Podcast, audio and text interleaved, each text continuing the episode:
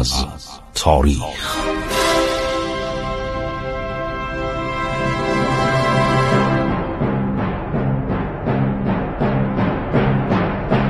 کاری از گروه جوان و اندیشه رادیو جوان.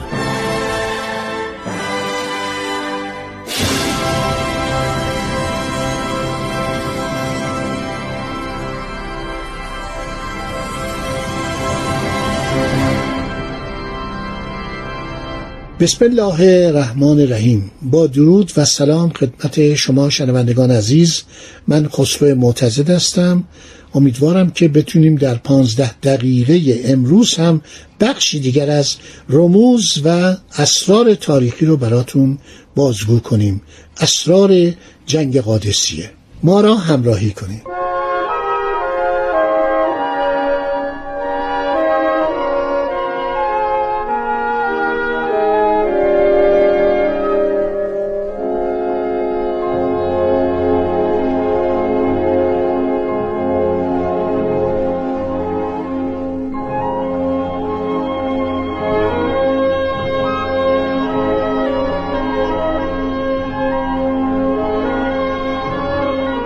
نام نویسی های رستم فرخزاد. اولا تا توانسته از رفتن به جبهه خودداری کرده. سپس وقتی اصرار و فشار یزگرد بالاخره شاهنشاه بوده شده دیگه اون تاج گذاشته و بالاخره یه اعتباری داشته هر چی خواهش می‌کنه وقتی میره جبهه نامه های عجیبی می‌نویسه. نامه های ابلهانه پر از نالو تقابن زاری و شیون به برادرش. دست یازیدن به رمل و استولاب غیبگویی و طالبینی وی عرض شود سخن به میان آورد. بنابراین در این جنگم عرض شود که سپاهیان خوب نمی جنگیدن خود این ضعف روحی رستم فرخزاد مانع بزرگی بوده.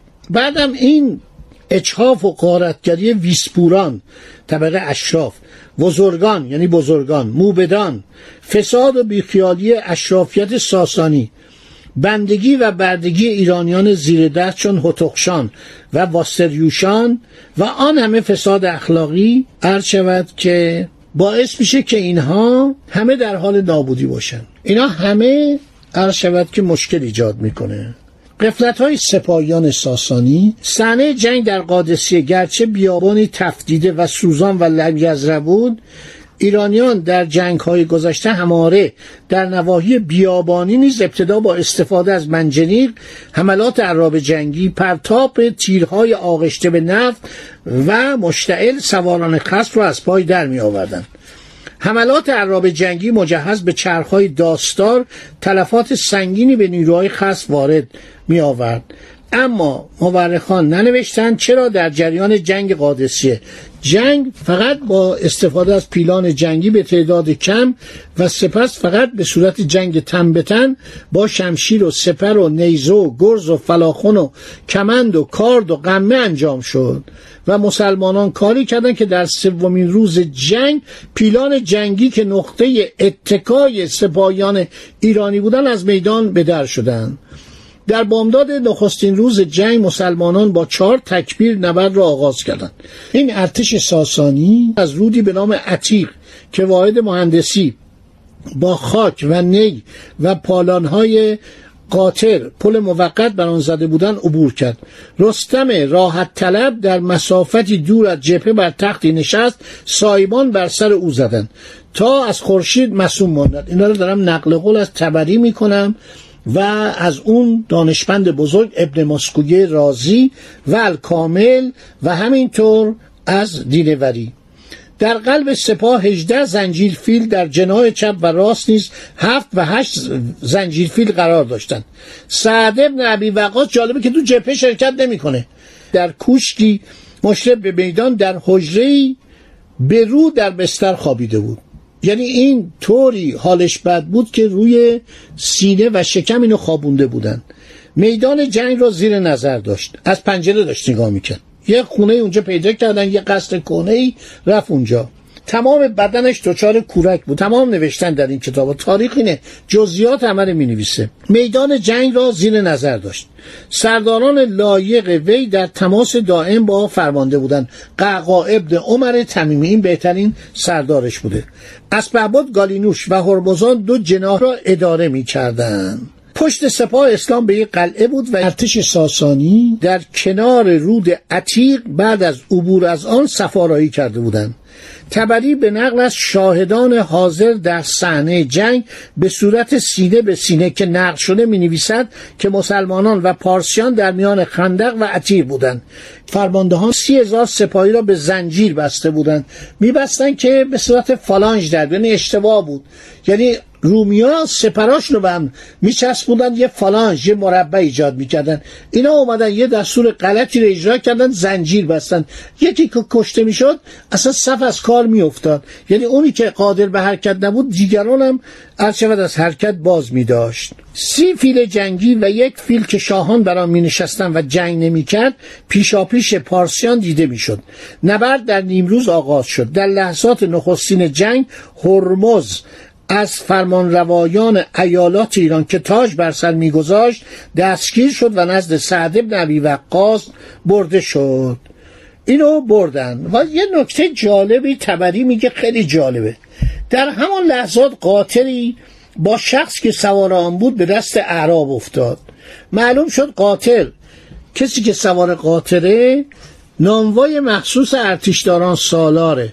نان خوراک بسته اصل برای صبحانه رستم می آورده ارتشداران سالار حتی در چنان روزی از غذای شاهانه غفلت نمی ورزید من در منبعی خوندم فکر کنم همون کتاب عرض شود که مربوط به ابن ماسکوی تجارب الاممه که براش مرغ بریام می آوردن غذای داغ می آوردن باید حتما ماست خوب بیارن ماست چکیده بیارن نان داغ تازه براش بیارن. آقا در وسط جبهه براش دارن غذا میارن با حمله پیلان جنگی ارتش اسبان اعراب دچار وحشت و رمیدگی شدن و شیه کشان سواران خود را زمین زدن و گریختند پیادگان به فرمان سعد ابن عبی وقاص که دستورش ابلاغ می‌شد. از اون بالا داشت می‌دید. خودش تو جبهه نبود. به مقابله با پیلان شتافتن پیلان خشبین به هر سو میدویدند و عربان را لگتکوب می‌کردند. در هر صندوق بالای پیل 20 سرباز بودند که تیر و زوبین بر خصم میباریدند و هر کس که قصد فیل می‌کرد فیلبان یا سربازان او را به ضرب تبر یا گرز از پای در می آوردند تیراندازی شدید پارسیان اعراب را عقب راند. پیلان از چپ و راست بر اسبان حمله می‌کردند. اسبان سواران خود را بر زمین می‌زدند و میگریختند. زیرا از پیلان میترسیدند. تیراندازان سپاه اسلام برای دفع پیلان ابتدا سربازانی را که داخل صندوقهای قرار گرفته بر پشت پیلان نشسته بودند با پرتاب تیر از کمان کشتند. عده از شمشیرزنان تنگ و تناب صندوق ها را بریدند. وقتی صندوق ها را از بالای جسه فیل ها بر زمین انداختند تیراندازان و نیزه افکنان را از دم تیر گذراندند. سعد ابن عبی وقاص سپه سالار قوای اسلام چنان که گفتم به شدت بیمار بود. اما او به وسیله چند سردار لایق تحت فرمان خود از جمله قعقا ابن عمر تمیمی میدان را زیر نظر داشت.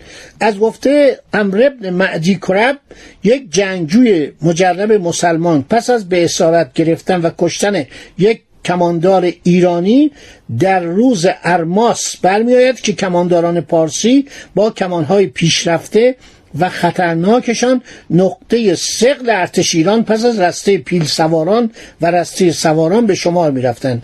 کماندار پارسی از زمان داریوش معروف بود این کمانی که از دست می‌داد دیگه به درد نمی‌خورد تبرین سخن را در مورد نیزدار پارسی که نیزهش را از دست بدهد نیز گفته است. شمشیر عربی بهتر و تیزتر از شمشیرهای ایرانی بود. شمشیر زنان مسلمانان در جنگ چابکی و مهارت بیشتری داشتند. گرچه درباره مرغوبیت شمشیرهای ایرانی سخن فراوان گفته شده است در ایران کارگاه های شمشیر و اسلحه سازی دائر نبود.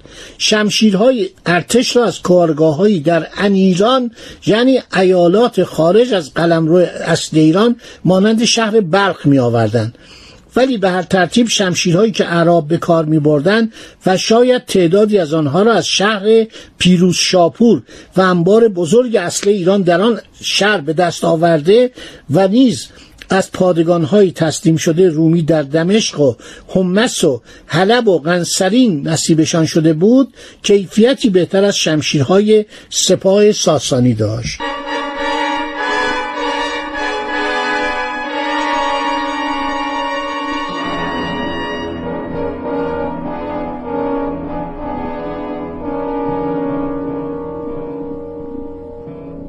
حملات فیلان مهمترین عامل وحشت و فرار و پراکندگی سپاهیان عرب بود. سعد از تنی از سران قبایلی که سابقه شترداری و اسبداری تربیت شتر و اسب داشتند خواست که چاره بیاندیشند آن سران که از قبیله اسد بودند چاره کار را در باریدن تیر از کمان بر سربازان تیرانداز و زوبیرانداز نشسته بر صندوق پالای فیل بریدن تنگ و تناب آن صندوق ها افکندن صندوق ها بر زمین و کشتن سپاهیان. دانستان ابن مسکویه تجارب الامم رو بخونید تبری رو بخونید. عرض شود که البته به گفته یک نویسنده و محقق ایرانی دکتر عبدالحمید نیر نوری گفته که ایرانیان در تهیه آهن و فولاد سهم بسزایی داشتند و آهن نیز مانند مس نخستین بار در فلات عرض شود که ایران کش شد. یک شخصی به نام کوکویاو مورخ چینی نوشته در زمان ساسانیان بین سالهای 212 تا 656 فولاد از ایران به چین وارد می شد. ایرانیان فولاد را از هند وارد می کردن. این پولادها به صورت گو یا شمش مکعب وارد ایران می شد. سپس در کوره های مخصوص طبق یک فرمول خاص شمشیر سازان ایرانی این فولاد را با آهن نرم مخلوط می‌کردند و شمشیرهای بیبدیل فولادی می ساختن. اینو عبدالحمید نگیر نوری مورخ و محقق ایرانی نوشته با اینکه 500 تن از سربازان قبیله اسد که سابقه تربیت اسب و شتر داشتند کشته شدند جنگ پاسی از شب گذشته بدون نتیجه قطعی خاتمه یافت. دو سپاه به مواضع خود عقب نشستند مشکل پیلان حل نشد. عرب نگران روز بعد بودند که چیکار بکنن. خب دوستان وقت ما به پایان رسید. امیدواریم که باز هم بتوانیم در خدمت شما تاریخ پرفراز و نشیب ایران رو بیان کنیم.